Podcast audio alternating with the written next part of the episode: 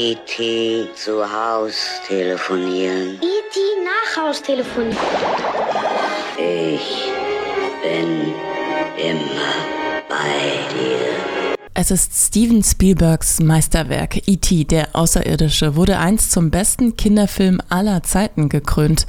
Am 12. Oktober 1982 landete er in den Kinos, also am Dienstag vor genau 40 Jahren. Die Geschichte eines auf der Erde gestrandeten Aliens ist ein Lieblingsfilm des Bonner Filmhistorikers Wolfgang Hamdorf.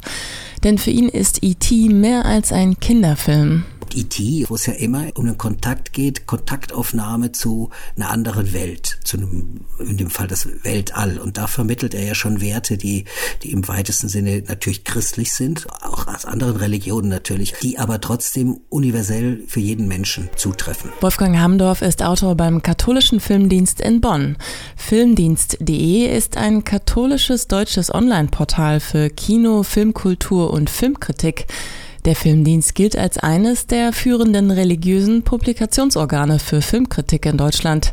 Hier hat sich Wolfgang Hamdorf auch intensiv mit den Filmen von Steven Spielberg befasst.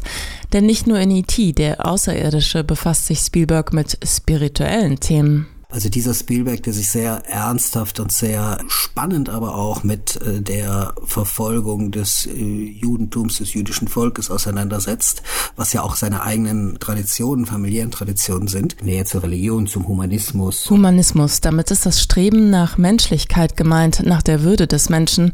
Und die wird immer wieder bedroht, wie Steven Spielberg auch in seinem Film Schindlers Liste deutlich macht. Es ist die Geschichte des Fabrikanten Oskar Schindler, der sich vom Mitläufer des NS NS-Regimes zum Humanisten wandelt und unter Einsatz seines Lebens versucht, möglichst viele Juden vor Deportation und Ermordung zu retten.